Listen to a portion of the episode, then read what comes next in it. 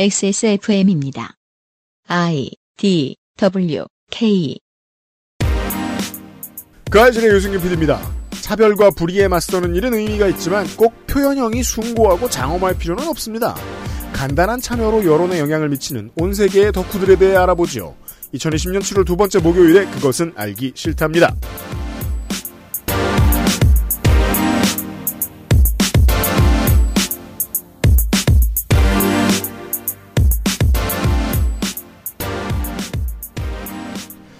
윤세민 에디터 제가 생각난 게 있어요. 네. 아, 인사하세요. 안녕하세요. 네. 윤세민입니다. 덕질인도 인사하세요. 아, 네, 안녕하세요. 여기, 여긴 어디죠? 덕질인이 나와 있어요, 오랜만에. 제가 아제로스에 있다가 네. 정신을 차려보니까 여기로 와 있네요? 그렇습니다. 그 아제로스에는 오그리마라는 도시가 있습니다. 네. 은행 앞에 작은 투석기가 있어요. 아, 네. 그 위에 올라서서 저는 장사를 하고 있었거든요? 네. 근데 누가 너를 투석기에 얹어놨군요. 그- 발사가 됐네? 네. 어, 이걸 사실이라고 주장하는 유튜버들에 대해서 내일 이 시간에 좀 다시 얘기를 해보겠고요. 그리고 제가 너무 아쉬운 거는 지금 덕질인이 실제로 주위를 둘러보는 연기를 하고 있다는 겁니다.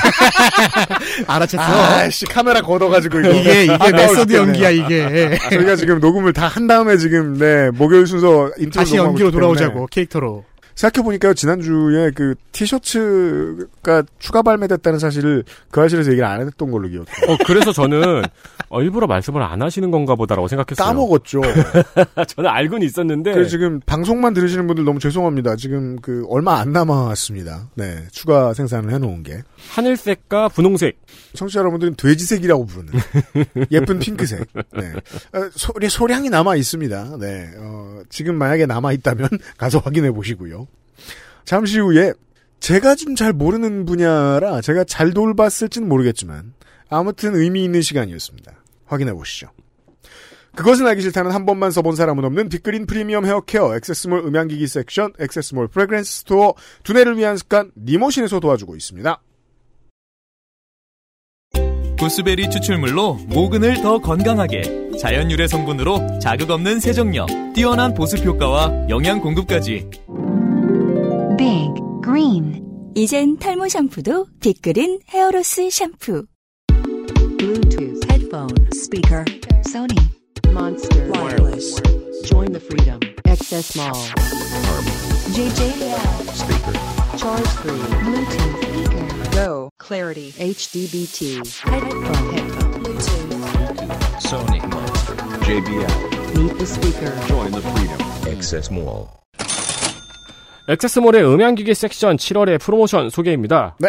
액세스몰을 잠깐 열어볼까요? 잠시만요. 트누미 트는 이게 한글로 쓰면 이렇게 아 그렇구나. 그저 저 아마존 멈케 그 그렇죠 그런 네. 거예요.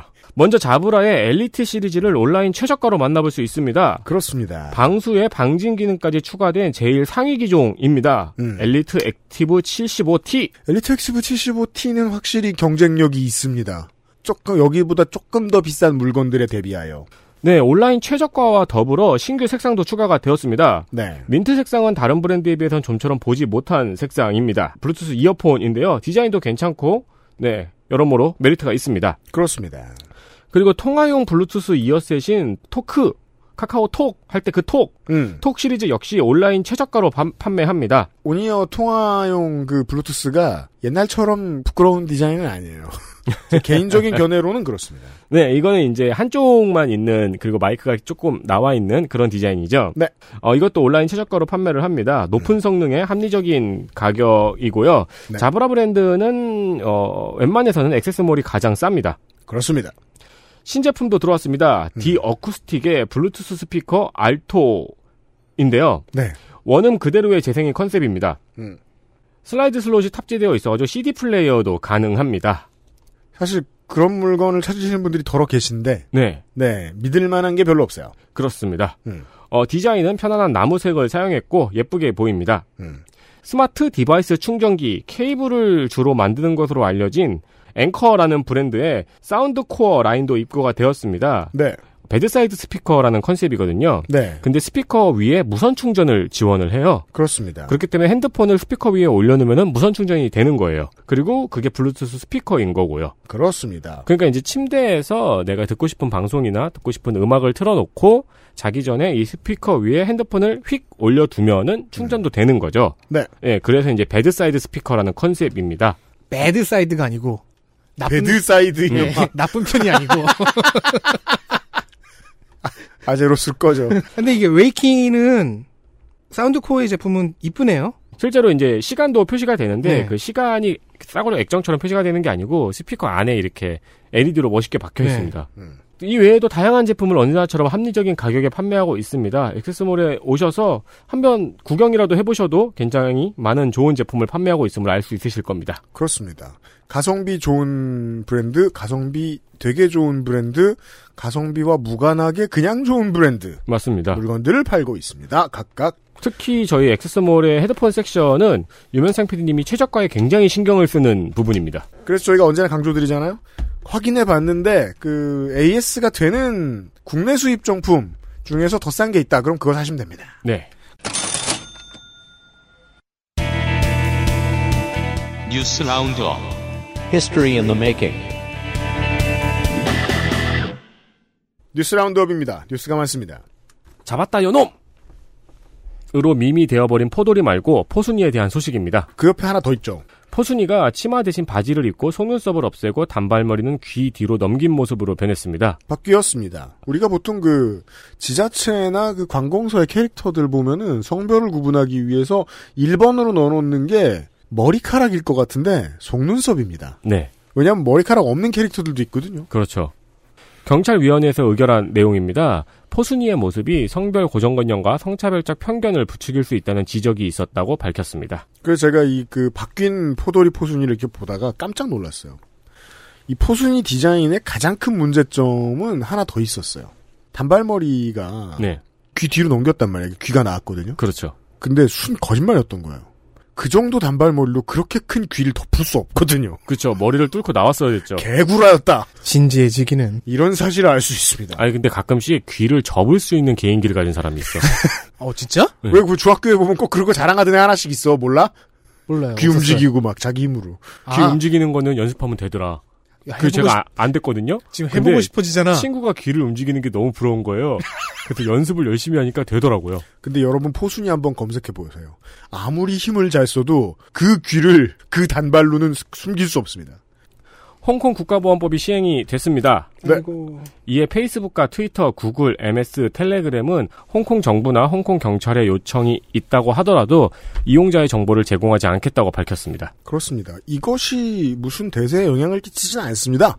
왜냐하면 우리는 국가보안법을 겪어본 지금도 겪고 있는 나라의 국민들이라 잘 알고 있습니다. 국가보안법이 얼마나 지멋대로인지 네. 그냥 잡아 족치고 싶으면 잡아 족치면 됩니다. 그냥 그러고서 국가보안법이라고 하면 되고요. 음. 법 해석에 대한 광범위한 그 권력을 막 휘둘러도 되는 게 국가보안법의 특징이죠. 다만 어 페이스북과 트위터와 구글과 텔레그램은 이래도 돼요. 어차피 그 장사를 하고 싶어도 시장 점유율이 중국에 없는 곳이다. 그렇죠. 앞으로 홍콩 시민들은 싫어도 이게 좀 슬픈 결론 중에 하나죠. 싫어도 위챗 쓰고 요쿠 쓰고 하는 세상이 오게 될 겁니다. 웨이보로 가고. 웨이보로 가고. 네. 다만 마이크로소프트의 경우에는 여전히 시장 점유율이 상당한데 중국에 네. 무슨 대책으로 이렇게 하는지 모르겠어서 좀더좀 지켜보고 싶은 생각이 있습니다. 그걸 빼고는 그냥 멀리서 보면 세팅되어 있는 안무 같, 같습니다. 어차피 이 시장에서 떠날 거고 홍콩이라는 그러니까 그냥 전 세계적으로 마케팅하고 빠지는 것 같다는 느낌이 김민아식 냉소로 듭니다. 다음 뉴스 보시죠. 저번에 문학인이 이야기했던 호라이즌 제로던 기억하시죠? 네. 어, 이 호라이즌 제로던의 PC판 발매가 한 달 앞으로 다가왔습니다. 원래 그 이 대작들은 저, 저 같은 사람이 참 억울해하는 건데 PC판이 늦죠. 네. 전 그래서 어쩔 수 없이 플스를 들인 거예요.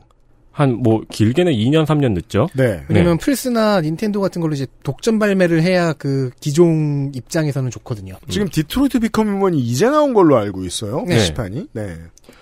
어, 이 호라이즌 제로던은 8월 7일 PC판이 발매될 예정입니다. 근데 뉴스가 뭘까요? 그러나 VPN을 악용하여 다른 국가를 통해 게임을 싸게 구매하려는 사람들이 많대요. 네. 네. 그래서 일부 국가에서는 스팀에 있는 호라이즌 제로던의 구매 가격이 크게 상승했습니다. 그래 왜, 왜 그런 결론이 나왔을까요?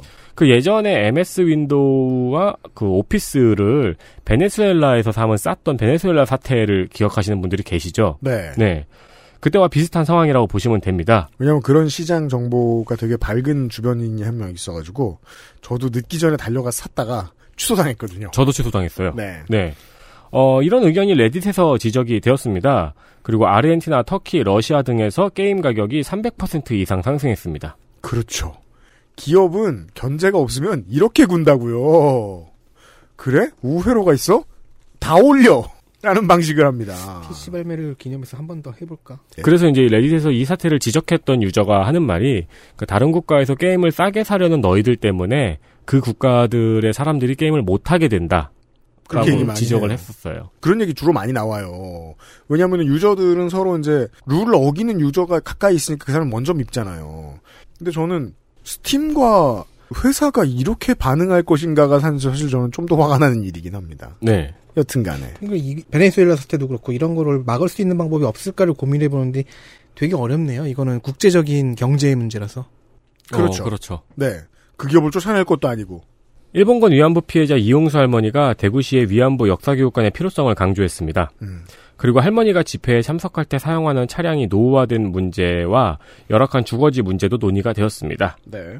위안부 역사교육관 설립을 위해서 이용수 할머니는 정의기억연대의 이나영 이사장과 함께 자리를 가졌고요. 서로 협력하기로 했습니다. 멀리서 보자고요. 이 거대한 기자 다수의 모양으로 생긴 자연재해가 정의기억연대를 쓸고 지나갔죠. 네. 어떤 전사는 세상을 떠나야 했습니다. 그것 때문에. 그리고 이제 되게 빠르게 비가 지나가고 해가 났어요. 음. 참 무서운 사람들이라는 생각이 듭니다. 다시 뭉쳐서 하던 일을 다시 합니다. 여론이라는 비가 내리고 천둥이 치고 할 때 그거를 이제 안타까운 마음으로 지켜보다가 그게 지나가고 나서 카메라도 빠지고 기자들도 빠지면 그냥 철천지 원수가 돼버리는 사람들도 많이 있거든요. 다시 원래 하려던 일을 한다는 점에서 아, 저, 전 정말 여기서 감탄을 했습니다. 미국의 급여 보호 프로그램 지원금이 엉뚱한 데로 갔다는 소식입니다. 네, 이 급여 보호 프로그램을 PPP라고 해요. 음, 네, 이거는 직원 수 500명 이하의 중소기업에게 무담보로 대출을 해줘요. 음. 그리고 이제 대출금을 가지고 직업의 직원의 고용을 유지하면은 상환을 면제해주는 지원 정책입니다. 그렇습니다. payment protection이라는 게 실제로 회사의 입장을 드러낸 단어라는 생각이 이제 와서 보니 듭니다. 네. 그냥 보편복지의 재난지원금처럼 그냥 개인한테 갔으면 됐을 일을 회사를 타고 지나가면 이런 일이 생길 수 있습니다. 무슨 일이냐면요. 어, 그런데 이 지원금을 받는 회사 중에는 중소기업으로 보기 어려운 로펌이나 베라왕 같은 명품 패션 업체, 그리고 심지어 트럼프의 개인 변호사 로펌, 트럼프 사위의 회사에도 지원금이 들어간 사실이 밝혀졌습니다. 트럼프뿐만 아니고 교통장관과 농부, 농림장관, 농부장관? 교통장관과 농림장관의 회사에도 지원이 되었습니다. 민주당 인사도 관련이 있는데요. 낸시 펠로시 하원 의장의 남편이 지분을 갖고 있는 호텔 투자업체도 지원금을 받았다고 알려졌습니다. 네. 근데 남편이 주식의 8%를 갖고 있는 업체가 지원을 받았다는 건 좀 멀리 돌아가는 거 아닌가요? 많이 들어간 거지. 이렇게 할 수도 있죠. 그냥 음. 이 PPP 자체가 대부분이 잘못 집행되고 있어서 음. 이렇게 됐다. 네. 그렇게도 예측해 볼 수 있고요. 제가 생경했던 걸 말씀드리고 싶었어요. 한국에서 재난지원금이 잘못 쓰였다는 이런 뉴스는 본 적 없죠. 이거 생각보다 어려운 일이구나라는 생각이 들었어요. 제가 이 뉴스를 보면서. 수혜는 불균등할 가능성이 크거든요. 이런 문제에서는. 이거 friction 안 나게 집행하는 거 꽤 어려운 일이었다는 생각도 듭니다. 제가 그 비슷한 생각을 처음에 언제 했냐면 벌써 몇 달 전에 심지어 그 에로틱한 상황에 속옷으로 쓰이기도 한다는 아베노 마스크. 음. 그럴 수 있구나. 이 아베노 마스크를 그 집행한 수주받은 업체 중에 유령 회사가 있다는 얘기가 나온 적이 있었죠. 그리고 이게 혹시 아베 정부가 빼돌린 게 아니냐라고 해서 일본 국회가 시끄러웠던 때가 있었습니다. 안 그래도 못 만든 걸 가지고 수주 대박을 터뜨린 유령 회사가 있었다니. 이게 그렇잖아요. 원래 관의 돈이라는 게 먼저 쳐다보고 있는 사람이 가져가는 거라고 이렇게 얘기 많이들 합니다. 네. 특히나 지금처럼 보수 언론에서 살포라고 표현될 정도로 많은 돈이 시장에 국가의 이름으로 뿌려졌을 때 이런 사고가 안 나는 일 참 흔한 일 아니다. 그리고 이런 사고가 나는 것 참 흔한 일이다. 라는 생각이 다시 듭니다. 미국과 일본의 뉴스를 보면서 우리 일을 생각하게 됐습니다. 근데 우리나라는 진짜 신기하게 안 났네요. 그런 네. 일들이. 신기했어요, 저도. 어, 미국 소식을 하나 더 전하겠습니다. MLB의 클리블랜드 인디언스와 NFL의 워싱턴 레드스킨즈라는 팀이 있습니다. 네. 레드스킨스는 몰라도 클리블랜드의 와후 추장 로고는 우리나라에서도 MLB 모자에서 많이 본 적이 있죠. 음. 이 두 팀은 팀 로고가 아메리칸 원주민에 대한 차별을 담고 있다는 지적을 오랫동안 받아왔습니다. 네. 레드스킨즈에도 그, 저, 추장 얼굴이 있습니다. 네. 네. 뭐 팀 로고뿐만 아니고 팀 명도요. 네. 최근에 인종차별 반대 운동의 영향으로 이 두 팀은 팀명을 바꾸겠다는 입장을 발표했습니다. 그건 뭐 모두가 알고 있는 건데. 이에 트럼프가 발끈 그렇죠. 하면서 트위터를 켰습니다. 내가 얼마 팬인데! 팬도 아니었을 거야. 아니야. 네. 발끈하면서 트위터를 켜서 그러니까 외계인이 없어. 여기엔 없지. 네. 팀명을 변경하기로 한 결정을 비판하고요. 물론 그랬겠죠. 음. 그리고 엘리자베스 워런 같은 인디언들은 매우 화가 나 있을 것이라고 지적했습니다. 효과적인 악플러예요. 네. 여기 엘리자베스 워런의 이름이 언급된 이유는 2018년에 공화당에서 엘리자베스 워런이 하버드 교수로 임용될 때 자신을 아메리카 원주민 혈통으로 표시를 해서 거짓으로 affirmative action을 받았다는 사실을 밝히면서 공격한 적이 있었거든요. 음. 그래서 이때 되게 쓸데없이 이 인디안 혈통에 대한 진실 공방이 있었어요. 네. 네, 이때 근데 트럼프가 또 포카혼탄스라면서 엘리자베스 워렌을 많이 비꼬아 왔거든요. 네. 그거를 비꼬아서 공격하는 방법도 참. 네, 그거를 다시 한번 온 거죠. 그렇습니다. 국내 언론에 이제 이거 분석하시는 분들도 이런 걱정 많이 하십니다.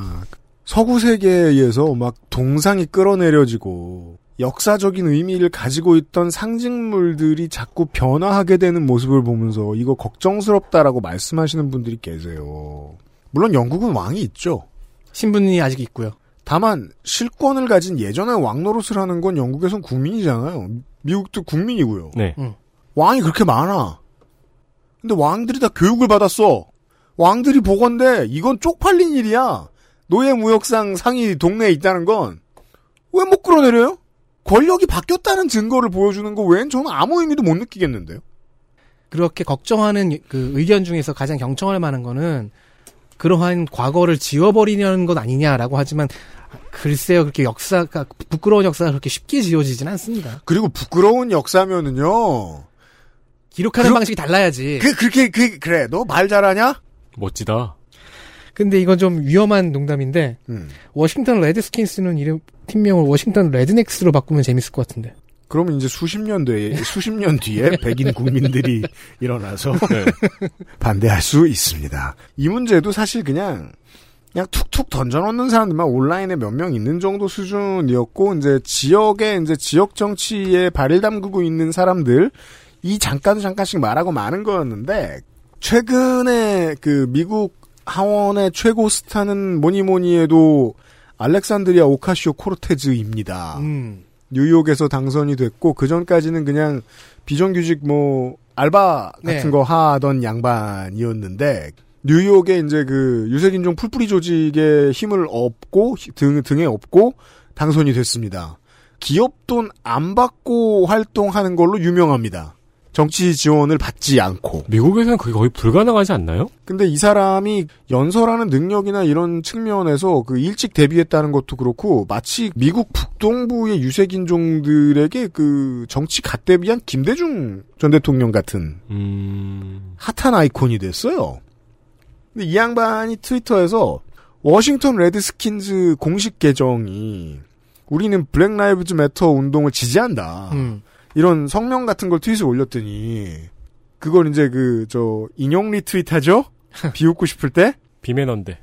그럴 거면 이름 바꿔라 한마디 하고 이 사람이 불을 탁 던지고 나서 확 퍼진 거예요. 확실히 어떤 상황을 만들어내는데 정말 재능이 있어요. 이제 서른인가요? 음, 엄청 젊죠 아직. 꾸준히 뛴다면 20몇 살 할 사람이죠. 음, 그렇죠. 예. 아, 간단한 얘기를 해드렸고요. 끝으로 정부가 새로 발표한 부동산 대책에는 다주택자와 법인의 보유세를 올리고 집을 1년 미만 단기로 보유한 뒤에 팔면은 최고 80%의 양도소득세를 적용하는 방안이 포함될 것이라고 전해졌습니다. 네. 현재 저희 방송이 정부의 부동산 대책 발표 전에 녹음을 하고 있어요. 네. 예, 이르면은 목요일 날 발표를 한다고 하는데 네. 그러면 발표 이후에 이 녹음 내용이 나갈 수도 있을 것 같습니다. 그렇습니다. 근데 사실 내일 뭘 발표할지 제가 완벽하게 예측할 수는 없습니다만 내일 뭘 발표하는지도 크게 상관은 없는 게요. 김상조 실장이 말했던 대로 이 정부는 아직 카드를 다 쓰지 않았고 부동산과 관련해서 이게 무슨 소리냐면 앞으로 또 다른 카드를 계속 내밀 것이기 때문에 내일이 어마어마한 변곡점이 될 거라고 생각할 필요도 없습니다. 또 다른 공격 카드를 쓸 거거든요. 그 이제 저처럼 돈은 그냥 즐겁게 살 수 있는데 필요한 것이다. 건강하게 살 수 있는데 필요한 것이다. 라고 생각하시는 분들을 위해서 단어들을 좀 설명을 드리면 여기서 말하는 법인이라는 건 실제 법인이 아닙니다. 세금을 덜 내기 위해서 법인의 형태로 부동산을 구매하기 시작한 개인이죠. 네. 그래서 그냥 다주택자와 법인이 특별히 다를 바 없는 존재고요. 이 대책에 따르면 이 용어 구분을 하자면은요. 그리고 좌측에서 많이 나오는 지적들 중에 이렇게 저렇게 대책들을 세웠을 때 세입자한테 자꾸 아픈 일이 생기면 어떻게 하냐. 음. 세입자 위주로 생각해야 되는 거 아니냐라고 얘기하는데 세입자 위주로 생각하기 위해서 한 단계를 더 거쳐야 될 것 같은 거예요. 진짜로 세금을 더 매기고 싶은 진짜로 부가 빨리 늘지 않았으면 좋겠는 타겟은 뭘까? 불로소득이잖아요. 네. 빨리 오르는 집값이잖아요. 그걸 세금으로 어떻게 잡을까를 생각하면 집을 사고 팔 때 내는 세금이 오르는 게 가장 맞다고 보입니다. 그러면 모든 사람들이 집을 사고 팔 수 없으면 어떡해? 가격 하한을 내리면 되죠. 네. 5억 이하의 집, 지금하고 동일. 5억부터 10억, 몇 퍼센트. 10억부터 뭐, 50%, 60% 이렇게 되잖아요. 그리고는 왜 1년이냐. 1년 이상 소유하면 어떡하냐. 그건 제 생각에는 그냥 그 다음번에 대책을 내면 될 것 같고요. 네. 일단 1년 이내 단타를 막을 수 있다는 점에서 쓸모가 있을 것 같고요. 잠시 후에 코너도 좀 짧, 짧지 않게 녹음했으니까 짧게 말씀드리겠는데요. 양도소득세가 우리가 이제 미국 부동산 얘기하고 유럽 부동산 얘기할 때 나오는 것처럼 정말로 현실화가 돼서 집을 사거나 팔 때 세금 부담이 너무 많이 되는 상황이 오면 어떻게 될지가 기대가 좀 되고요. 그리고 이 문제가 시끄러운 이유는 이제 많은 분들이 지적을 하셨던데요. 대입, 정규직, 비정규직, 부동산 모두 아, 모두의 욕심과의 싸움입니다. 음. 이게 대일 외교하고 다르고 난민 정책하고 달라요. 네. 거대한 우리 국민들 머릿속에 있는 하나의 정신차와의 싸움입니다. 당연히 무슨 수를 써도 좋은 말은 안 나옵니다. 하입이라는 개념과의 싸움. 네. 부동산 하입과의 싸움입니다. 뉴스 라운드업이었습니다. XSFM입니다. 건강기능식품 광고입니다. 아, 그게 아까 자, 니모신. 어? 뭔데 이게? 지난번에 말해줬거든? 천마 등 복합 추출물이 함유된 니모신. 기억력 개선에 도움을 드릴 수 있어요. 기억력? 니모신. 헬릭 스미스.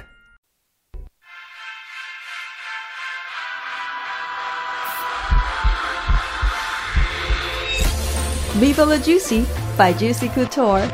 X Small Fragrance Store에서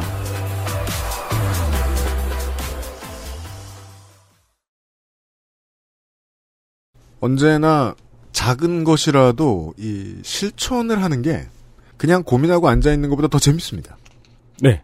그리고 자기 기억에도 오래 남고 음, 내가 뭔가를 했다. 어떤 역사의 흐름에 일조했다. 이런 생각이 들면 나름의 아드레날린이 있어요. 네. 또 뭔가를 더 열심히 하게 됩니다. 그러니까 만인이 파마첵스를 잊지 않고 있었던 거예요. 그건 또 어떻게 연결이 되는 건가요? 혁명을 가능케 했던 것은 많은 사람들의 실천이었거든요. 어, 네. 그 찌질이들이 다 투표 안 했으면 어떻게 될 뻔했습니까? 그럼 초코마 칙스가 나와서 모두가 행복했겠죠. 특히 그 회사의 마케팅 팀은. 그니까요. 그 거학이 그냥 웃고 있었을 거예요. 부정선거 네. 당선자가. 매번 부정선거를 해야지? 이러면서 버릇을 확실하게 고쳤습니다. 우린 설렁탕에 파마첵스를 넣어 먹을 수 있게 됐어요. 이것은 제가 이제 그 많이 늘 그 마음속에 담아두고 사는 아, 리누스 토발즈의 명언입니다. 이론과 실제는 종종 충돌하는데 음. 항상 이론이 진다. 왜냐하면 따라가는 입장이니까요. 그렇죠. 네. 이번에도 다양한 이론과 실전 경험, 실전 경험들도 많겠죠. 중무장한 공화당 주변의 그 컨설턴트, 정치 컨설턴트들이 크게 당한 사건이 생겼습니다. 왜냐하면 집에 있는 많은 세계인들이 어, 뭔가 실천을 했기 때문이죠. 아주 어렵지 않은 실천이었습니다만. 그리고 현재까지 알려진 바로는 그 사람들의 정체는 그 한국말로는 한 단어 한 글자로 쓰죠. 덕들이다. 네. 라는 소문이 났습니다. 그 점에 대해서는 이게 참 세상이 다르잖아요. 예를 들어 평생 힙지리로 늙는 사람들은 제가 죽은 줄 알아요. 그래서 2020년이 됐는데도 아 살아있냐고 묻는 사람들이 있어요. 맞아 가끔 있어요. 네. 그리고 이, 이, 저, 맨날 저, 저, 욕을 일삼고, 욕지를 일삼고 다니는 이, 저, 뭐냐, 시사평론충들은 제가 35살까지 죽어 있던 사람인 줄 알아요. 그렇겠죠. 서로 다들 이게 그 실천하고 관심 가지는 분야가 다른 거예요. 그래서 뉴스 미디어로 넘어오니까 제가 방금 말씀드렸던 이 문제를 해석한 사람들이 상당히 드물어요. 오늘의 이야기를 제가 좀 도움 말씀을 듣기 위해서, 어, 사실은 당연히 아미를 찾아야 됐어요. 음, 네. 얼마나 노력했는지 아십니까, 청취자 여러분? 심지어 어, Speak ARMYself의 PD님도 만났습니다. Speak 조언을 아, 구하려고. Speak ARMYself가 뭐예요? Speak Yourself 몰라요? 어 근데 그 Speak ARMYself는 뭐예요? 팟캐스트 있어요. 아 그래요? 네. 저만 모르는 게 아니고 청취자분도 모르는 분들이 계실 거예요. 아미들은 다 알아요. 이 서로 영역이 이렇게 다르다는 거야. 네. 근데 거기에서 이제 그 적임자를 못 찾았다. 그래서 어 저는 이번에는 그 뒤지다가 다시 전국 방방곡곡을 뒤지다가 네. 러블리즈 팬을 만났습니다.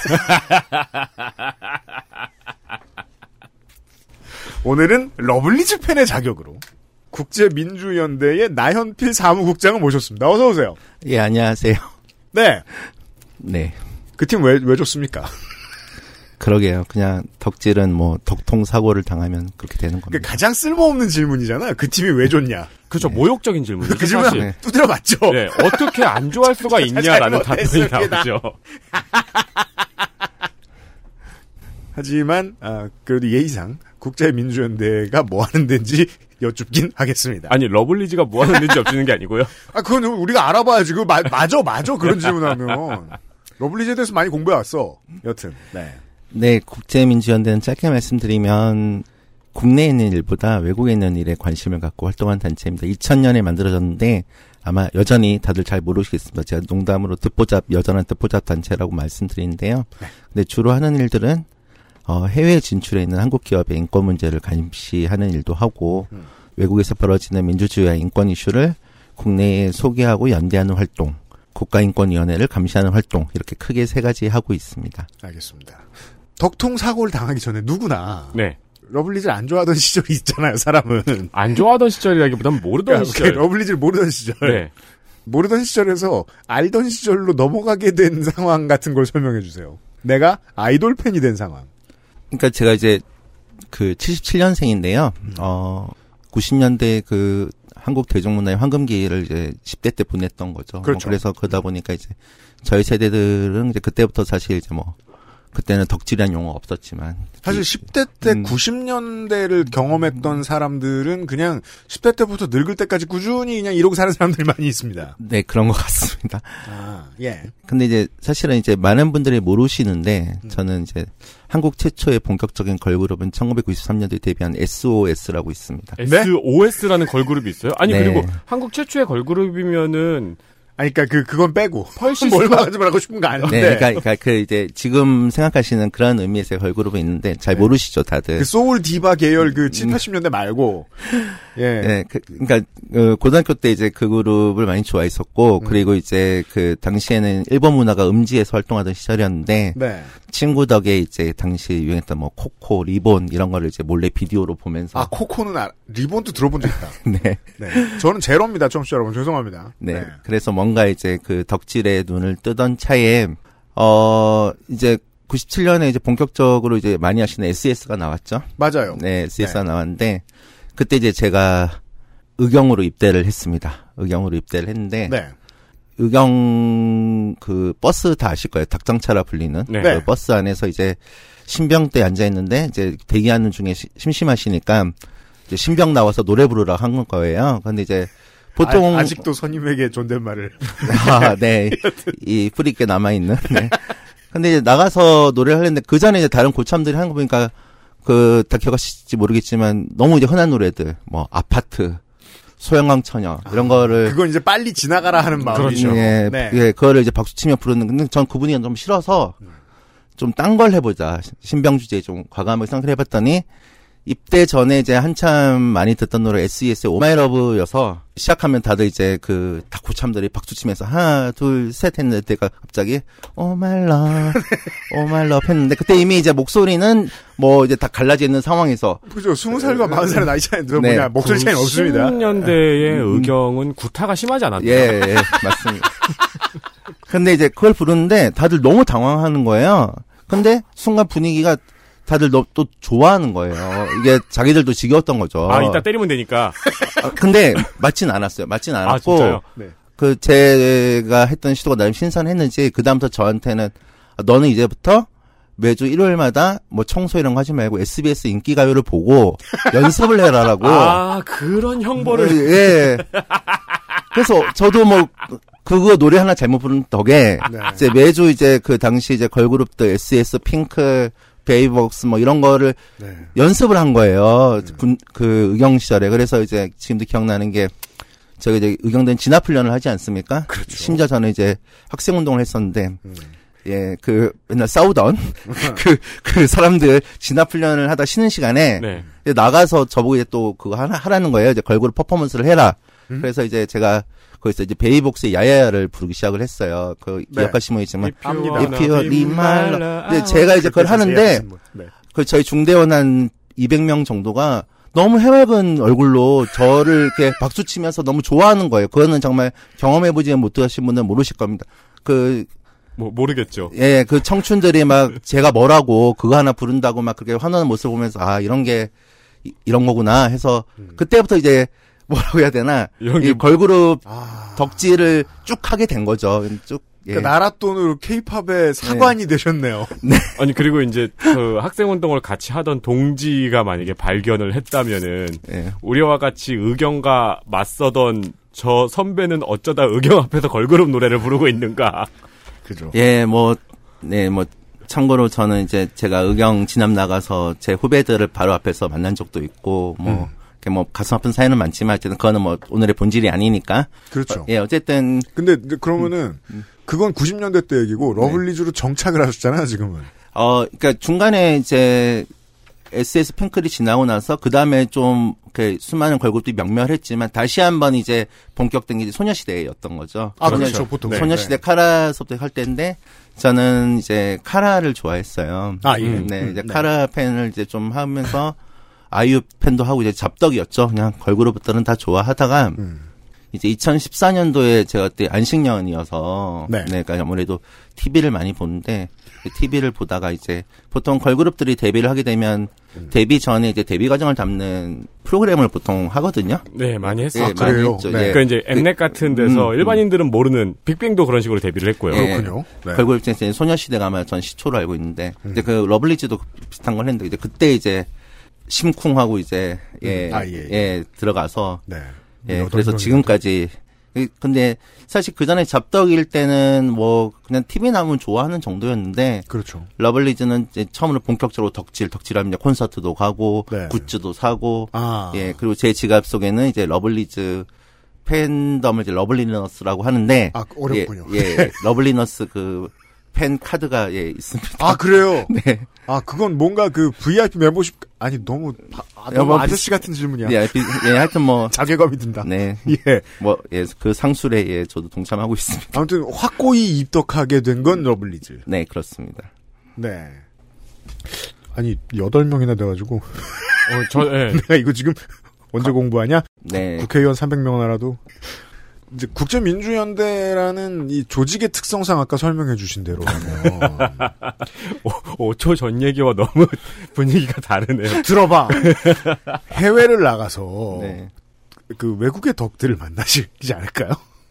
다른 일로 나가도 네네. 예 제가 이제 90년대 활동을 2006년서부터 했는데, 그때부터도 제가 기억이 나는 게 처음 미얀마를 갔었을 때, 네. 그때 이제 한참 풀하우스라는 드라마가 동남아시아에서 굉장히 인기가 있었어요. 정지훈 씨, 송혜 교 씨 나오는. 그렇죠. 네, 맞습니다. 네. 최근에 이제 그때의 정지훈 씨 패션이 다시 회자가 되면서 아, 놀림거리가 되었죠. 음. 근데 이제 그때 제 미얀마 친구가 자기 집에 데려갔는데 그 친구 얘기로는 여동생들이 이 드라마를 너무 좋아해서 음. 한국 사람에 대한 어떤 그런 동경이 있다. 한번 같이 가보자 했는데 저는 제가 정지훈 씨가 아님에도 불구하고 그렇죠. 어, 갔어서 굉장히 미안했던 기억이 벌써 이제 있는데, 근데 그 이후로 제가 이게 다녀보면, 그 다음에 좀, 이게 동남아시아 차원에서는 원더걸스의 Nobody가 정말 인기였어요. 어느 지역을 가던 간에 이 Nobody가 어디서나 울려 퍼졌고, 제가 기억하는 음, 시기로는 2006년부터 이 국제민주연대 활동을 시작하셨다고 하니까 그때 히트곡이잖아요. 아니요, 좀 한 2008년, 9년 네. 이때쯤. Tell Me가 2007년이니까요. 아, 그래요? 네. 네, 네, 네. 음. 어, 그- 그러더니 심지어는 제가 이제 아시아 지역회의에 가나 활동가들도 이 Nobody를 다 아는 거예요. 아, 음, 다른 동남아 네. 지역의 활동가들도요. 예, 그래서 그 굉장히 인상적이었거든, 저는. 그런 한류는 이게 동남아까지가 사실은 화제가 됐던 거예요. 동남아라고 하면 이제 미얀마까지. 네. 예, 미얀마까지 화제였는데 그래서 이제 이를테면 동남아 활동가들끼리 얘기하면 이 남아시아 활동가들, 이뭐 인도나 방글라데시나 파키스탄 이쪽 활동가들은 사실 이제 그런 재화에 잘 끼지를 못하는, 못하는. 네. 그런 상황이었는데 2000년대 때 얘기죠. 예, 이- 네. 근데 처음으로 제가 정말 이 케이팝이 글로벌한 상황이 됐구나라고 느꼈던 게 2012년도에 당시 싸이의 강남 스타일이 전 세계를 히트를 할 때 제가 또그그 지역 회의에 가서 활동가들끼리 얘기를 하는데 파키스탄 여성 활동가가 저한테 강남이 무슨 뜻이냐고 묻는 거예요. 아, 네. 어, 저는 그게 너무 충격적이었어요. 왜냐하면 파키스탄이라는 나라에서 싸이의 강남 스타일 때문에 강남이 뭔지를 저한테 묻는다? 이전까지 제가 경험해보지 못했던 상황이었거든요. 거기 활동가는 어- 주로 어떤 일을 하는 분이셨는지 다들 이제? 인권 활동가, 여성 아, 뭐 활동가, 물론 그렇죠. 예, 네. 굉장히 뭐 어쨌든 그런 활동가 분인데 음. 제가 이제 그 얘기를 듣고 아 정말 싸이의 강남 스타일은 이제 글로벌이 됐구나라고 이제 피부로 한번 느꼈었던 그런 게 있습니다. 그리고 나서 네. BTS죠. 그렇죠. 아, 예, 그렇겠죠. 당연히 그렇습니다. 네. 제가 2년 전에 또 이제 그 아시아 지역 회의를 갔는데 방글라데시 노조 위원장님하고 이제 같이 식사를 하는 자리가 있었어요. 네. 방글라데시의 노조 위원장님. 위원장 하시는 분. 예.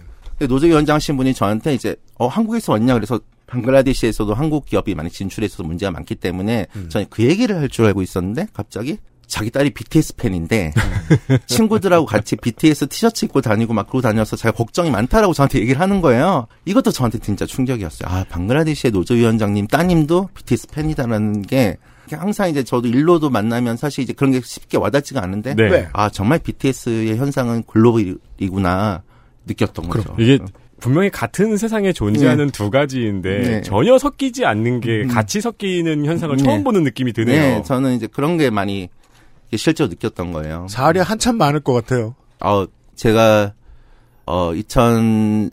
2019년 3월에 홍콩에 회의가 있어서 갔어요. 근데 그때 마침 저 회의 기간이랑 러블리즈 홍콩 콘서트랑 딱 겹쳤던 거예요. 네. 아, 네. 그래가지고 가, 정- 가 셨어요? 예, 그건 정말 아, 네. 고민하다가 당연하다는 듯이. 아 이때가 아니면 못 보겠다 싶어가지고 회의 끝나고 음.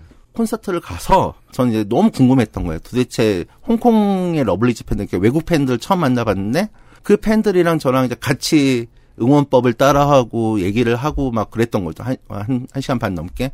그 순간이 너무 저한테 이제 개인적으로 너무 감동이었고, 홍콩 콘서트 공연장이 홍콩 공항 바로 옆에 있거든요. 아마 많은 케이팝 팬들은 다 아실 거예요. 홍콩은 뭐 BTS 공연하거나 그러면 많이 가시니까 음. 이제 거기서 이제 다시 홍콩 시내로 이제 공항 철도를 타고 나와야 되는데 네. 바로 제 옆에 10대 남학생분이 저랑 같은 공연을 보던 것 같아요. 러블리즈 네네. 굿즈를 들고 자고 있는데 옆에서 이제 그 친구 10대인 친구를 보니까 막 마음이 참 신기한 거예요. 어, 그 경험은 진짜 좀 신기할 것 음. 같네요. 내가 지금 홍콩에 와 있는데. 네.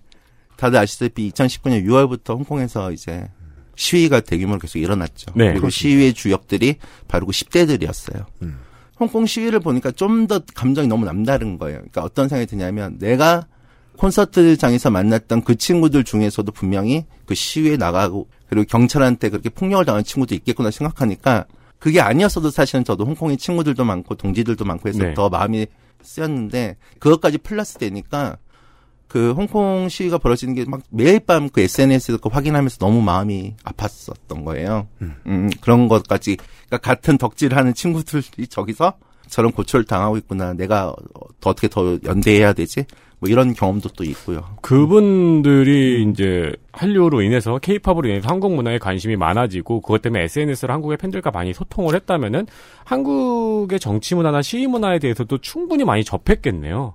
그랬 을 수도 있고 아닐 수도 있어요. 근데 그뭐 사실은 이제 워낙 BTS 팬들이 광범위하니까 네. BTS 내에서는 뭐 이따도 말씀드리겠지만 이런 각국의 정치 사회적인 토론들도 저는 이루어지는 걸로 알고 있어요. 근데 뭐 홍콩의 러블리즈 팬들이 그렇게까지 하셨는지 잘 모르겠지만 네. 그 굳이 네. 러블리즈 음. 페이지에 한정되는 게 아니고 네, 그쵸. 홍콩에 있는 케이팝 팬들 입장에서는 네. 네, 그러니까 한국의 정치 문화나 촛불 시위에 대해서도 많이 케이팝에 관심을 가졌다가 그렇죠. 집회하는 것도 찾아보게 되고 케이팝 때문에 했다기보다는 홍콩의 젊은 세대들이 사실은 이런 문제에 대해서 관심을 가지면서 한국의 민주화에 대해서 관심이 많아진 건 맞아요. 네. 홍콩의 많은 10대들이 영화 1987이나 변호인이나 택시 운전사를 보면서 한국의 아. 민주주의에 대해서 굉장히 공부를 많이 한 게 맞습니다. 하다못해 뭐 네. 임시아 씨 팬도 있으실 테니까요. 네, 그러니까 나중에 다시 말씀드리겠지만 젊은 세대들이 그런 정치적 문화에 대해서 행동하는 이런 젊은 세대들이 전세 어디서나 또 이분들이 많이 케이팝을 또 좋아하는 것도 맞아요. 음. 그러니까 이런 것들이 같이 자기의 삶 속에서 좋아하는 일을 하면서도 음. 또 행동에 나서는 거죠.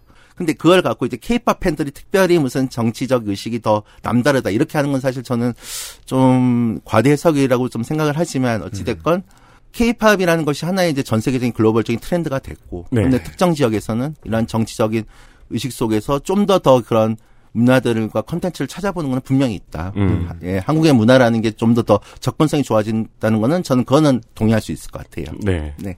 예를 들면 이 정도의 흐름까지는 제가 알아요. 그 뒤의 흐름은 모르지만 이를테면 00년대에도 지금도 우리나라 가요 팬들은 어 그게 그뭐 공개 방송이 됐든 아니면은 콘서트가 됐든 상당히 단일한 생명체처럼 움직이죠. 관람 문화가 네. 훈련이 엄청 필요해요. 그 처음 모르는 사람이 봤을 땐 저걸 언제 배우나 싶을 정도로 아, 완벽하게 같이 하는 게 되게 많아요. 그러니까 요즘에는 콘서트 가기 전에 해야 될 공부가 많죠. 그러니까 이게 참 재밌어요. 왜냐하면 홍콩 같은 경우에는 시위 한류가 먼저 있었거든요. 2006년도에 WTO 회의가 홍콩에서 열리면서 한국에서 농민분들과 학생분들을 포함한 대규모 시위대가 홍콩에 그렇죠. 갑니다. 네. 그래서 한국식 시위 문화, 규율 잡히고 네. 같이 구호 딱딱딱 맞춰서 하고 그리고 굉장히 전투적인 음. 그렇게 해서 홍콩을 한번 휘저어놨어요. 컨설턴트하고 오셨죠. 근데 네. 그거를 보고 홍콩의 젊은 세대들이 굉장히 충격을 받았어요. 음. 와 시위를 저렇게 하는구나. 어 경찰의 통제선 막 넘네. 그래서 그때 그것을 보고 감명을 받았던 홍콩의 그 세대들이 또 홍콩에 활동가 된 친구들도 많거든요. 음. 제가 한- 그리고 이제 외국의 어떤 노조 활동가들이 한국에 와서 이제 일테면 민주노총 집회를 보면 어 굉장히 큰 감명을 받습니다. 음. 같은 옷을 입고 아시죠? 뭐 설명 안 해도 네. 그런 게 사실 많이는 없거든요. 아무리 멀리서 봐도 하나의 목소리처럼 들리고 보이게 하는 예. 케이팝 그런 응원도 마찬가지고 이게 뭐 어떻게 어떻게 하지? 한국이 약간 그런 어떤 각 잡히고 규율 잡힌 거 딱 좋아하고 음. 또 그런 게 집단적으로 뭔가 뿜어내는 에너지 그게 분명히 저는 한국의 어떤 일정 정도의 문화라고 생각하고 매스 게임을 좋아하죠. 음, 네. 네. 그런 문화가 실제로 외국인들에게 굉장히 좀 경이롭게 보이고 좀 따라하고 싶은 뭐 이런 걸로 보일 수는 있을 것 같아요. 그 음. 문화가 좋냐 안 좋냐를 떠나서 네. 예. 근데 그게 이제 경쟁적으로 발현이 되어야 할 때의 이 습성을 합쳐 놓으면 뭔가 이제 콘서트에 티켓팅할 때 속도전에 익숙한 사람들 혹은 팬클럽들끼리 저 전쟁할 때도 가끔 있죠. 요즘에는 좀 없다고 하죠. 아, 자정작용이 좀 됐다고 하죠. 네. 제, 가 이제 아까 의경 얘기를 했었잖아요. 네. 2000 아니 1998년부터 2000년까지 했는데 그때 이제 제가 SES 핑클 팬들을 팬덤을 직접 본 사람이 왜냐면 제가 이제 송파 경찰서에서 근무했는데 관내 올림픽 공원이 있어서 콘서트 이런 거 경비를 많이 나가. 참전 용사시네. 지금 뭐 팬덤이 과격하다면 그 후로 말이 있었지만 98년 당시에도 제가 어떤 걸 봤냐면 핑클 팬들이 만장 같은 거 있잖아요. 음. 만장 대나무 깃발에다 글씨가 거기에 심지어는 핑클 라고 써놓은 만장을 들고 다니는 걸 봤어요. 제가 얼마나 어이없고 무서웠겠어요. 근데 그때는 막 이러고 다니고 전 비슷한 깃발로 옛날에 김영삼 체포조라는 예. 깃발을 본 것 같아요. 맞아요. 예, 그러니까 만장은 제, 제, 제 느낌에도 무슨 열사가 돌아가시면 그거를 이제 뭐 들고 시위를 하는 건데 똑같은 컨셉에 그거를 들고 나와서 다니는 거예요. 거기다가 이제 팬덤들끼리 얼마나 그때 막 이렇게 살벌했잖아요. 그쵸, 그땐 H.O.T와. 잭스키스. 네. 그래서 저는 콘서트 경비 나가면 너무 그 날카로웠던 게 기억이 나요. 이 10대들끼리 이렇게 싸움이 그 말리기도 쉽지 않았거든요. 그럼요. 예. 그러니까 뭐 지금 그런 게 아니다. 그때부터도 이미 있었던 문화고 그렇습니다. 근데 이 네. 전쟁과 무관하게 사이드로 이제 가수들을 지원하는 이 팬클럽의 오래된 수단을 전통적으로 일컫는 단어 총공이라는 말이 있어요. 아, 네. 근데 이 총공은 온라인으로 매우 많은 사람의 순발력이 필요해요. 그렇겠죠. 네. 그리고 또 자의로 열심히 나서줘야 돼요. 네. 안 그러면 기계의 힘으로 하는 공격은 이런 류의 총공이랑 맞설 수가 없습니다. 퀄의 차이가 달라요. 네, 그 사실은 제가 이제 어쨌든 러블리즈 팬이지만 뭐 네. 러블리즈 콘서트 티켓은 뭐 그렇게 굳이 열심히 안 해도 돼요. 예, 사실 말씀드리면 아 그래요? 예, 근데 BTS나 마찬가지고 뭐 요즘에 나훈아 씨 콘서트 그건 뭐 티켓은 오래 전부터, 예, 예. 뭐 다들 아시다시피 엄청나게 클릭을 빨리 해야 돼서 음. 네 PC방 가시거나 아니면 굉장히 손이 재빠른 분들한테 그 요청하거나 예, 이런 이런 게 너무 이제 일상화되어 있죠. 네. 하청도 많이 주고 네. 그 90년대보다 2000년대, 2010년대가 가장 다른 점이 나이 많고 돈 많아진 전문직 덕들이 많잖아요. 맞습니다. 그래서 뭐 옛날만 해도 그 전화 투표 같은 거 많이 할 때는 전화 알바도 고용하고 뭐 전화국에 번호도 사고 이런데 네. 지금은 다 온라인으로 하니까. 근데 이제 아주 심각한 수준의 이건 나쁜 뜻이 아닙니다. 아주 고렙의 이런저런 공격들도 할 줄 알고 소프트도 할 줄 알고 이런 팬들뿐만이 아니라 그냥 한줄 거들어주는 이런 사람들 있잖아요. 뭐 그냥 저 저 게시판 같은 거 그냥 우리 가수 이름으로 쭉 도배하고 뭐 이런 거 같은 건 네. 일도 아닌 정도. 스밍 돌리고. 네. 근데 이건 어느 순간부터는 해외의 케이팝 팬들도 할 줄 알더라. 음. 저도 당연히 스밍 총공이 있어요. 스밍 총공은 뭐 다시 알 수도 모를 수도 잠깐 설명드리면 가수가 이제 앨범을 발표하면 요즘은 음반보다는 음원에 의해서 그 순위가 결정되는 시스템이기 때문에 네.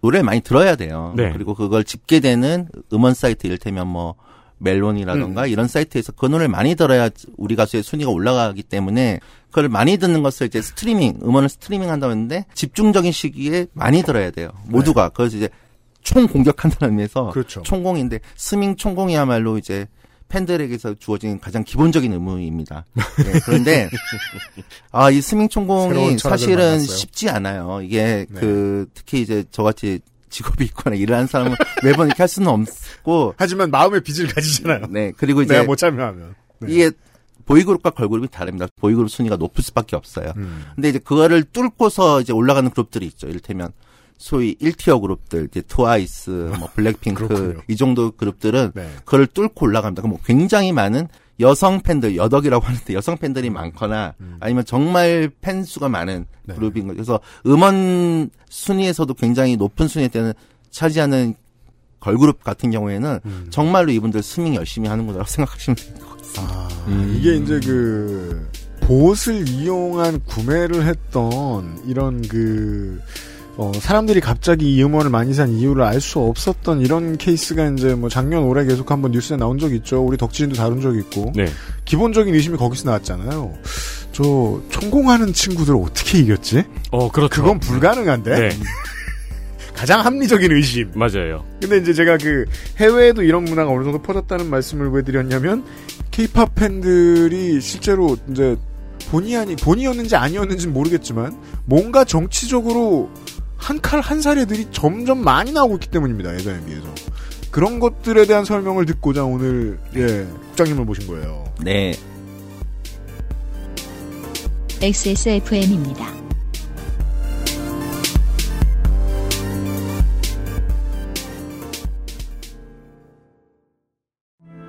모발에 힘이 없고 너무 얇아요. 빅그린이죠.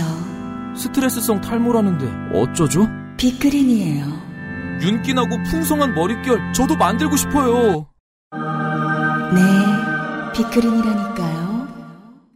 아무거나 쓸 순 없잖아요. 13년간 이어온 빅그린의 노하우 투쓰리에서 헤어로스까지 Big Green 건강한 변화의 시작 빅그린 헤어로스 샴푸 Bluetooth, headphone, Monster, Sony, Zabra, wireless. Join the freedom. Access Mall.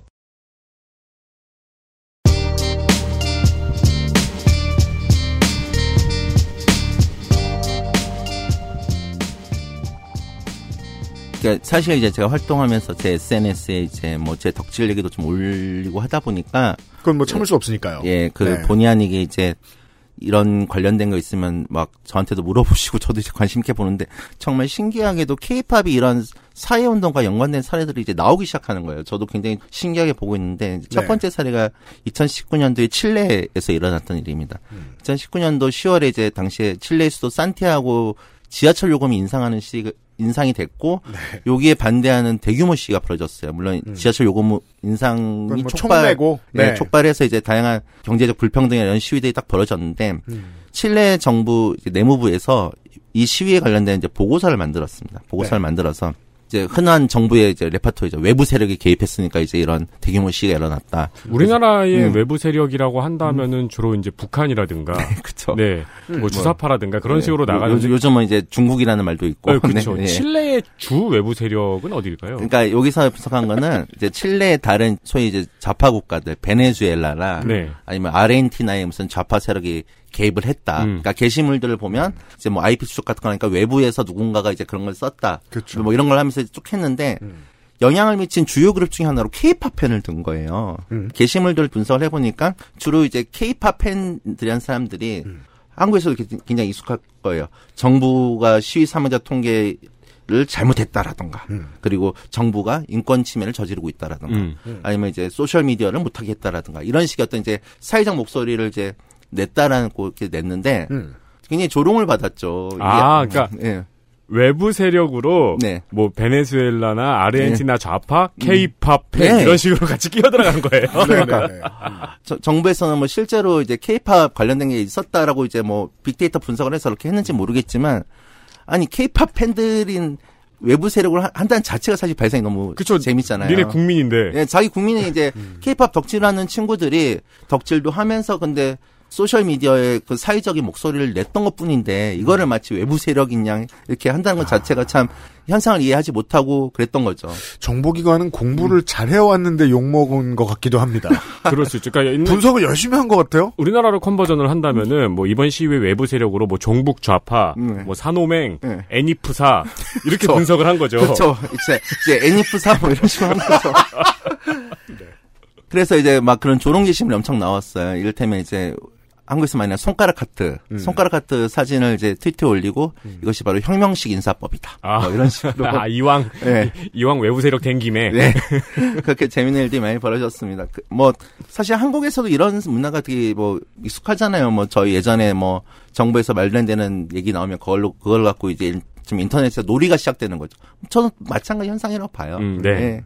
이제 칠레에서 이런 일이 있었고, 그리고 BTS 관련돼서도 또 계속 자주 말씀드리는데, 아미가 나오셔야 했는데, 근데 이것은 사실 뭐 음. 아미의 힘도 매우 컸지만 그냥 저 BTS 자체의 흥행력이 네. 그 정치적 이해관계를 다 뚫어버리는 사, 사고, 사건이었기 때문에 그쵸. 사우디아라비아 공연을 두고, 근데 사우디아라비아가 이제 인권 침해가 당연히 뭐 심한 국가 중에 하나입니다. 근데 이제 공연하는 걸 두고 이제 논쟁이 벌어졌던 거죠. BTS의 사우디아라비아 공연이 일정 정도 여성 인권의 신장에 도움이 될 수도 있다. 뭔가 개방화의 어떤 촉매가 될 수 있다라는 의견도 있었지만 그 인권 침해가 시- 심한 국가에서 공연한다는 자체가 어떤 정부의 어떤 프로파간다에 BTS가 휘말릴 수 있다. 네. 그래서 이제 심지어 제가 활동하는 곳에 연락이 왔어요. 이거 관련해서 그 BTS 소속사 연락을 해서 BTS 사우디아라비아 공연을 하지 못하도록 좀 해달라. 근데 저도 지금 굉장히 난감하더라고요. 이걸 어떻게 해야 될지. 그래서 당시에 제가 이제 아, 이건 사실 아미 내에서 좀 얘기가 됐으면 좋겠다라고 음. 해서 한국의 활동가 분들 중에서도 숨겨진 아미가 많습니다. 네, 그래서 뭐 없을 리가요. 예, 드러난 아미와 숨겨진 아미를 찾아서 좀 이걸 얘기를 좀 해주십사 했는데 아, 잃고 하고 있는 아미들이 많군요. 네. 예, 예, 뭐, 활, 활동가 코스프레인가? 네, 하여튼, 근데. 그렇죠. 빨, 빨고. 좀 부담스러워 하시더라고요. 사실 이제 이걸 하시는 게. 그래서, 뭐, 이랬던 사례들도 있었고, 이제 최근 사례, 오늘 저를 부른 이제 가장 큰 목- 이유실 것 같은데, 최근에 이제 미국에서 그 조지 플로이드 씨가 경찰에 의해 살해당하면서 이제 Black Lives Matter 시위가 대규모로 이제 벌어졌죠. 네. 미국을 흔, 뒤흔들고 있는 그리고 이 이후에 트럼프 대통령이 코로나 문제도 있겠지만 사실 이 문제 때문에 지금 지지율이 많이 떨어졌어요. 그래서 재선이 지금 간당간당하다는 말도 있을 정도로 그렇죠. 예. 그러면 이제 집회가 끝났는데 음. 이게 좀 상황이 좀더 나아져야 되는 거 아니냐라고 음. 누가 물어보셨는데 저는 지금 계속 social로 체크를 하고 있는데 집회 안 끝났습니다. 네. 지금 대도시는 계속 집회하고 있고요. 다른 점은 CNN이나 폭스의 카메라가 이제 자주 안 올 뿐입니다. 음. 이걸 찍으러. 네. 근데 이제 이거 관련돼서 뉴스가 이제 몇 개가 나왔어요. 첫 번째 뉴스. 백인 우월주의자들이 흑인 생명만 소중하냐, 백인 생명도 소중하다는 그렇죠. 식으로 그렇죠. 이제 White Lives Matter 태그를 올렸는데 이제 케이팝 팬들이 또 여기서 나섭니다. 주로 이제 10대, 20대 이런 팬들이 이 해시태그를 붙이고 케이팝 관련된 영상을 그냥 올려버리는 거예요. 그러면 이제 그 미디어에서 검색을 하면 맨 처음 뜨는 게 다 케이팝 관련된 영상들이 뜨는 거죠. 이를테면 White Lives Matters라고 네. 검색을 하면 그렇게 검색 순위를 올리기 위해서 그러니까 무슨 White Lives Matter를 어떤 음. 뭐 음. 백인 노인 네가 검색을 했어. 근데 white라고 했는데 왜 자꾸 보라색만 나오냐? 그럼 한참 봐- 공부해야 될 거 아니에요? 이게 이게 왜 보라색이며? 그래서 보라색은 누구며? 비분 강개한 트럼프 팬인 어떤 redneck 노인네가 White Lives Matter를 검색을 하고 보니 BTS 팬이 돼 있는 거죠. 네. 그렇죠.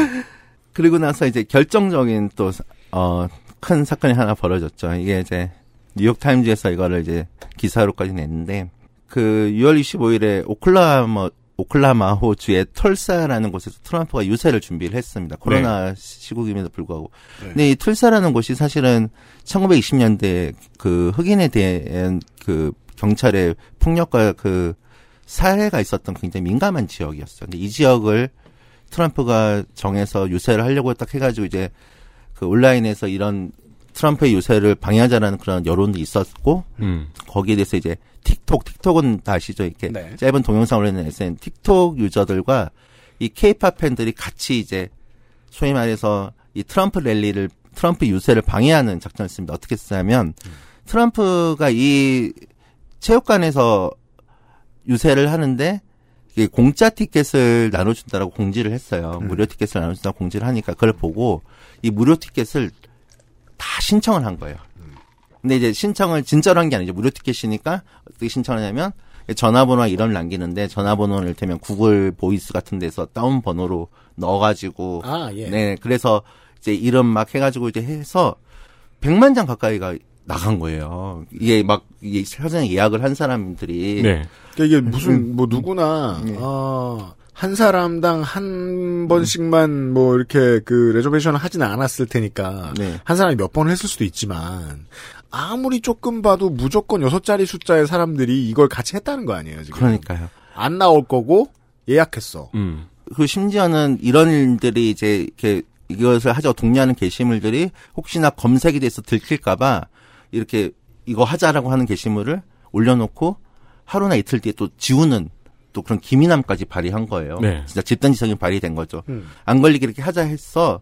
트럼프 캠프 입장에서는 어 엄청나게 많이 예약을 했네. 이거 완전 대박이다.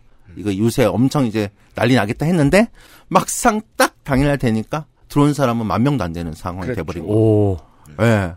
그러니까 얼마나 황당했겠어요. 이게 정말 어, 현직 대통령의 마음 먹고 이 어, 시위 인종차별 반대하는 시위가 벌어지는 와중에 어떤 어, 자기를 따르는 사람이 이렇게나 많다라고 보여줄 수 있는 절호의 기회였는데 개망실 당한 거죠. 개망실 당한 거죠. 그래서 이 상황을 두고 이제 이러면서 화제가 된 거예요. 이 네. 케이팝 팬들의 소위 행동들이 이렇게 온라인에서 음. 적극적으로 나오는구나.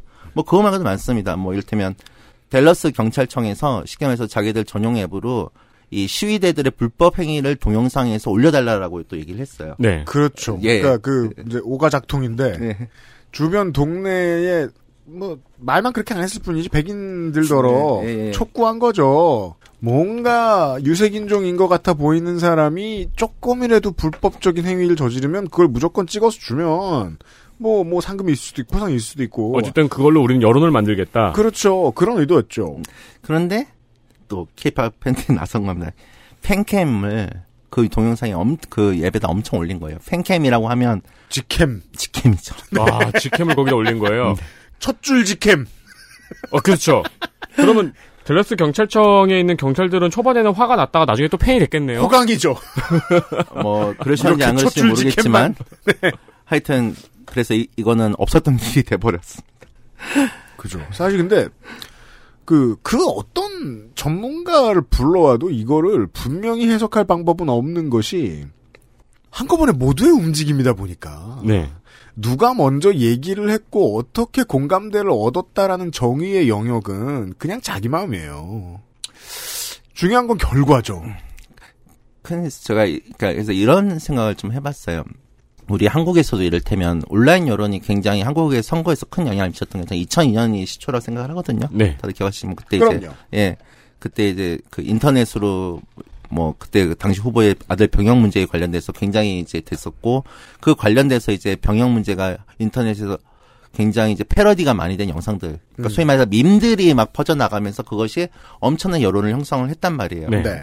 그러니까 저는 지금의 그 미국의 10대랑 20대들도 마찬가지라 생각을 해요. 10대, 20대들이 자신들이 온라인으로 자신들의 정치적 의사를 이렇게 재미있게 예, 재미있게 표현하는 그렇게 일종의 놀이 플러스 행동이 된 거죠. 네. 근데 문제는 이들이 케이팝 팬들이 많다라는 거예요. 그러니까 음. 케이팝이 트렌드가 되고 영향력을 넓히면서 케이팝 팬들이 많아졌는데 어차피 이 케이팝 팬들도 이런 일들을 하는 거죠. 그러니까 다수의 시민이 음, 음. 샘플로 올라왔는데 뽑았더니 음, 그 중에 예. 케이팝 팬들이 많다는 건 음. 그냥 케이팝 팬들이 많다는 거다. 예, 맞습니다.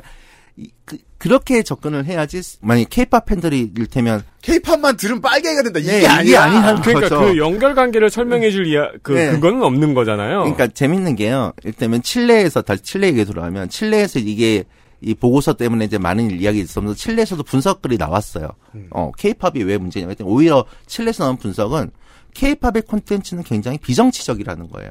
절대 정치적이지 네. 않죠, 보통. 그렇죠. 케이팝은 항상 이렇게 자기 개발이거나 긍정적인 메시지를 많이 얘기하죠. 자기 개발. 예. 어, 그쵸. 자기 개발 많이 나오죠. 예, 네. 그, 그, 그 심지어는 이제 그 반항을 원래 그 주요 콘텐츠는 힙합 시- 내용도 네네네. 한국의 힙합들은 별로 이제 그런 내용이 솔직히 많지 않지 않습니까? 네. 한국 힙합의 내용은 보수적이고요.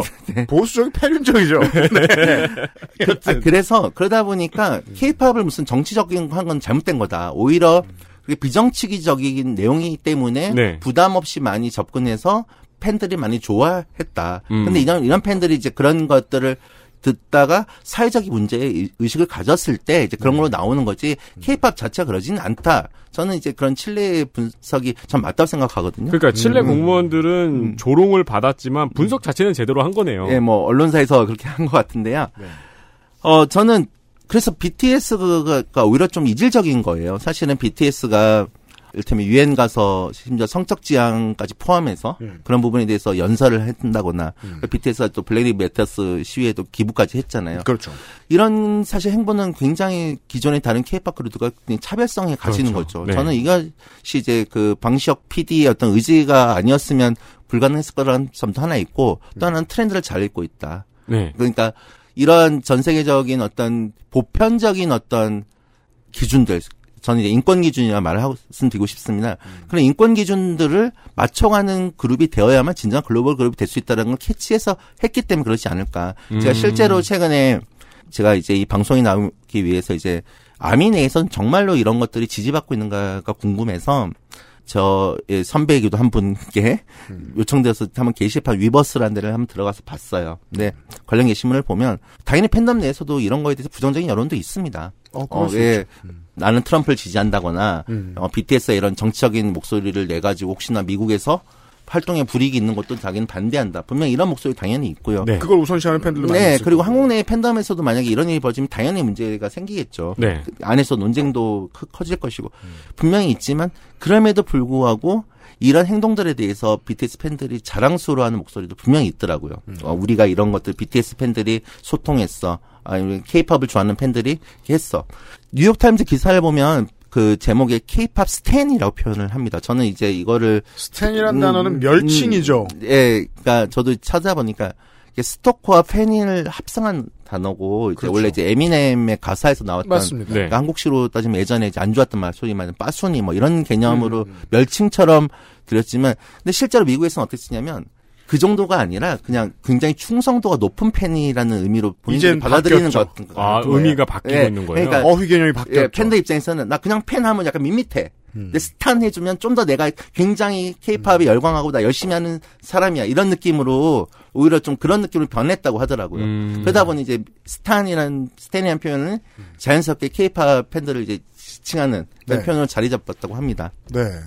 그러니까 그 서클이 커져서 어 에너지가 세지면 멸칭으로 부르던 게 멸칭이 아니게 되죠 보통. 덕후도 처음엔 멸칭이었어요. 네. 네. 그렇죠. 그게 이제 덕으로 오면서는 이제는 멸칭이 아니게 됐잖아요. 게다가 지금 뭐 BTS 얘기를 좀 여러 번 하게 되는데 그 시대에 가장 많은 저 음반이나 음원 수익을 내는 가수는 행보가 정치적으로 해석되게 되어 있고 그리고 파장이 무조건 크잖아요. 네.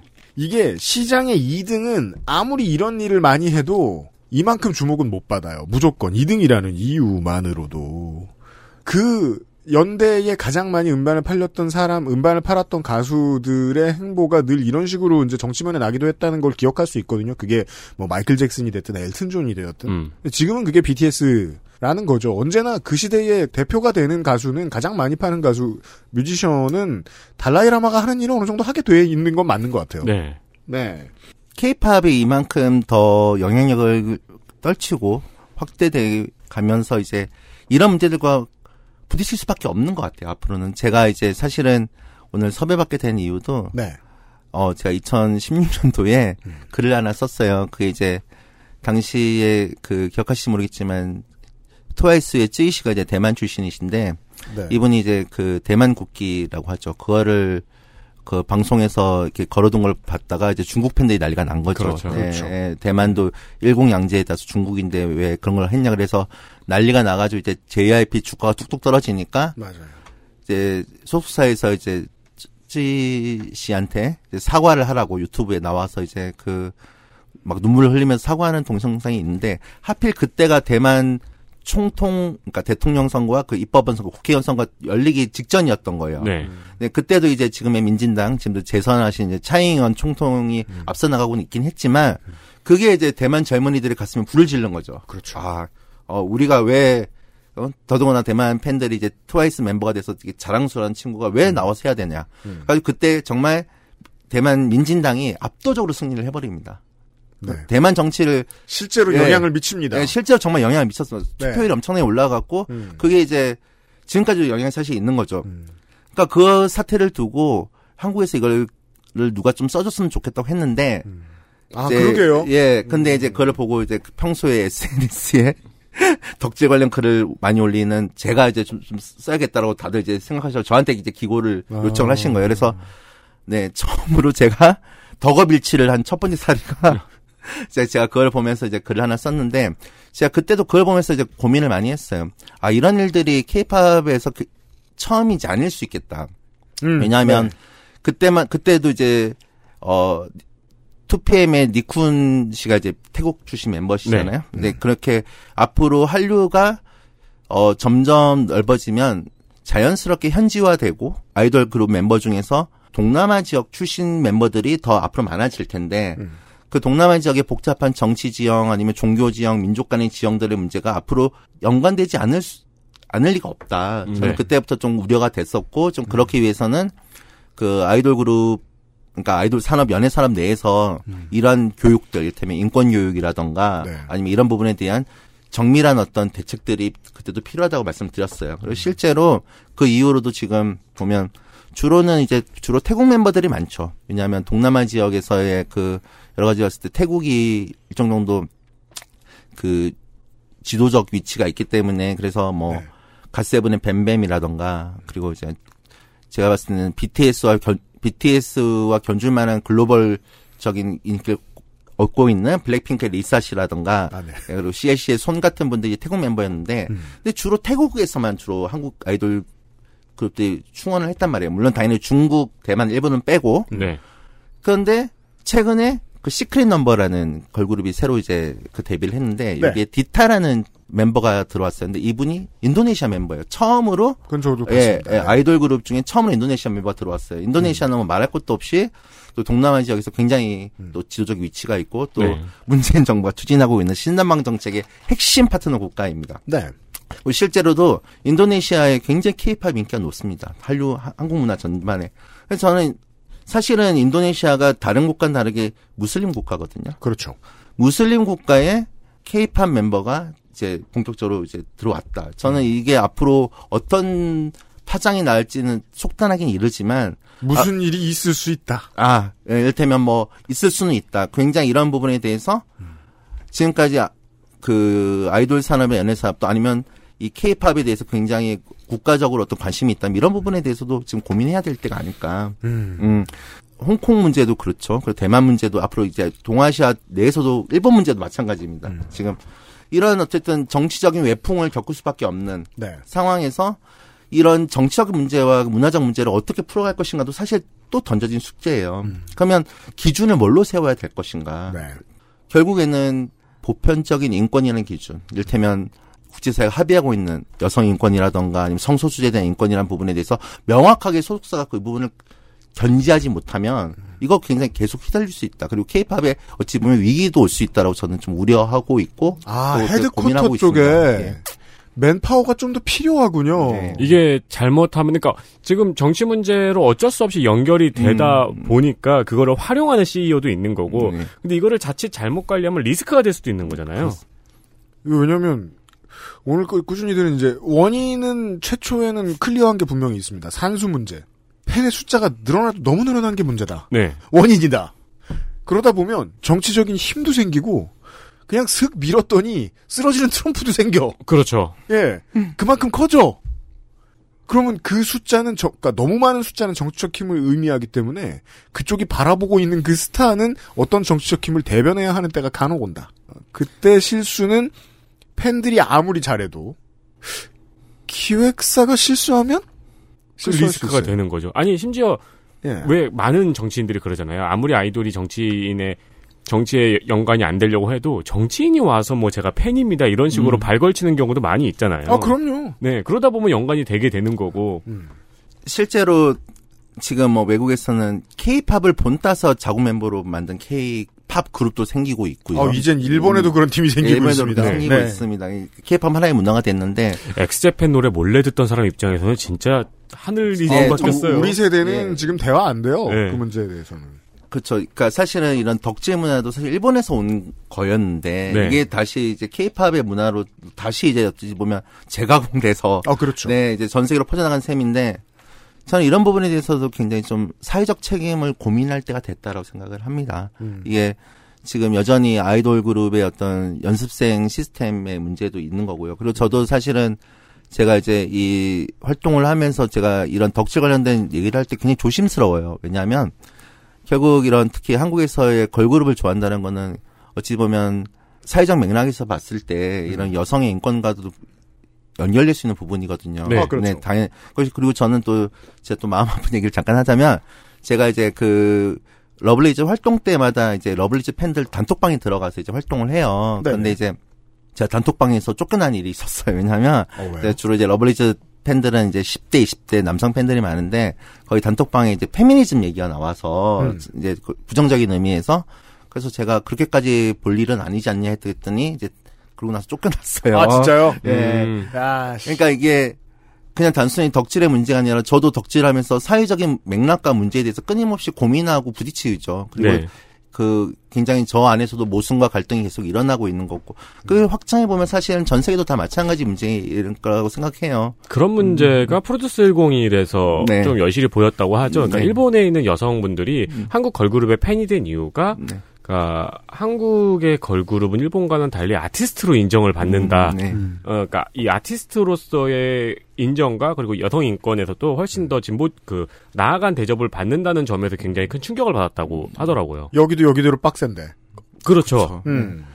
그래서 정말 이런 아까 말씀 다시 문제가 돌아가면 그러한 모습들이 이를테면 그 동남아시아나 서아시아까지 이렇게 진출됐을 때 이를테면 기존의 어떤 전통적 가치와의 부딪힘 또 그런 것들 사이, 사이에서 이를테면 극단주의자들에게 일단 표적이 될 수 있는 가능성도 충분히 앞으로 있을 수도 있는 부분인 것이고. 네. 예. 그리고 이런 힘들이 더 강해지면 한국에서도 마찬가지잖아요. 어떤 인터넷 온라인 여론이 이렇게 커지면 반대급부적으로 올라갈 수 있어요. 그리고 네. 그것이 또 자칫 케이팝 자체에 대한 공격으로도 충분히 또 전환될 수 있는 부분도 있는 거거든요. 그럴 일은 많겠네요. 네, 앞으로 이제 많이 있습니다. 그러면 이럴 때마다 이것을 어떻게 다 대처할 것인가라는 부분에 대해서 많은 논의들이 있을 거라고 저는 보여집니다. 근데 단순히 이제 케이팝을 덕질의 하나로 볼 것이 아니라 이건 이제 받아들여야 될 것 같아요. 그럴 땐 이것이- 지났다. 네.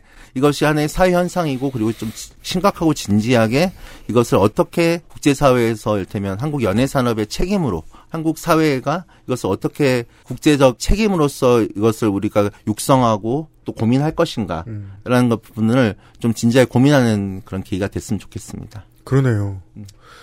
천 가지 만 가지 상황을 다 상상해 볼 수 있네요. 무슨 그 사실은 뭐 지난주에 그 저 러시아의 개헌 투표할 때 그 전주에 막 그 어떤 아이돌의 모스크바 콘서트가 있었어. 근데 그게 마치 막 그 푸틴의 반대파의 전당대회처럼 여겨지면 어떡할 거야. 음. 무슨 이란의 어떤 학생이 오디션에 합격해가지고 막 우리나라 아이돌 멤버가 됐어. 근데 그 친구한테 할리나 명예살인에 대해서 물어봐. 어떻게 할 거야? 그렇죠. 네. 어려운 질문들이 쏟아질 거고 또 거기에 대해서도 토론이 될 겁니다. 그리고 이게 예. 우리나라나 우리나라 이제 가수들도 일본에 가면 독도에 관한 질문을 네. 종종 받는다고 하잖아요. 네. 네. 미래를 엿보는 시간이었습니다. 네. 사목장님께 마지막 질문은 왜 모든 러블리즈의 응원은 그 이수정 유지의 순서입니까? 나이 순입니다. 편집하지 않았습니다. 0.1초 안에 대답해 주셨습니다. 국제민주연대의 나현필 사무국장님.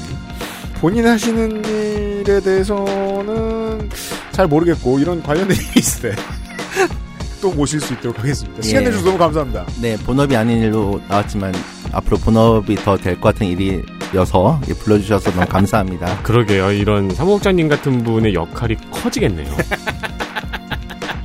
네, 뭐 하여튼 더 다른 전문가 훌륭하신 분들이 예, 하셨으면 좋겠습니다. 일단 현재까지는 없는 것으로 보여져.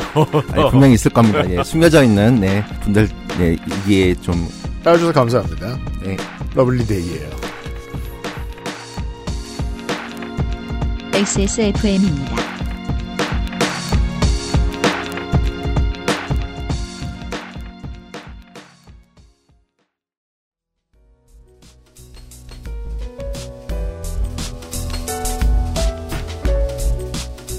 Cleans Warm Cotton Access Mall Fragrance Store에서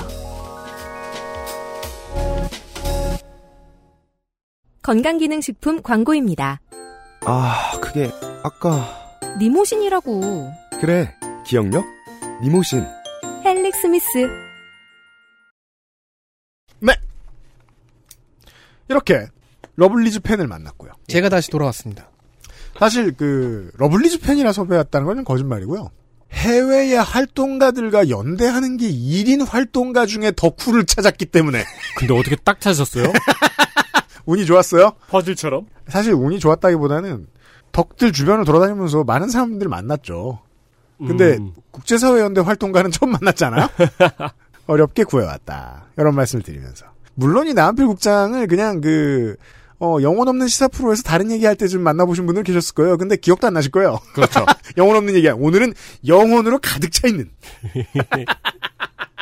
이야기를 들으셨습니다. 사실 저도 옆에 있었는데 어 러블리즈와 그 아이돌판에 대한 질문이 나오면은 굉장히 빠르게 빠르게 대- 답변이 명쾌하게 나오더라고 나오더라고요. 어, 편집하실 필요. 없어요. 네.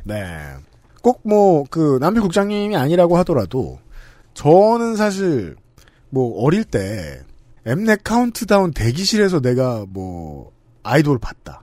혹은 뭐 랩 가이드 가르쳐주러 알바 가서 아이돌을 봤다. 음. 그게 내가 덕질의 세계를 아는 거랑은 전혀 무관하잖아요. 야, 그거는 근데 일하- 일터지 네. 그냥. 일하면서 동료 그 동종업계 동료를 만난 거지. 그죠. 그리고 저는 어떤 사람들은 기억도 안 나거든요. 팀 이름도 기억 안 나고 사람 이름도 기억 안 납니다. 음. 그래서 제가 이제 문외한이라는 말씀을 드린 거예요. 오늘 처음 배웠고요.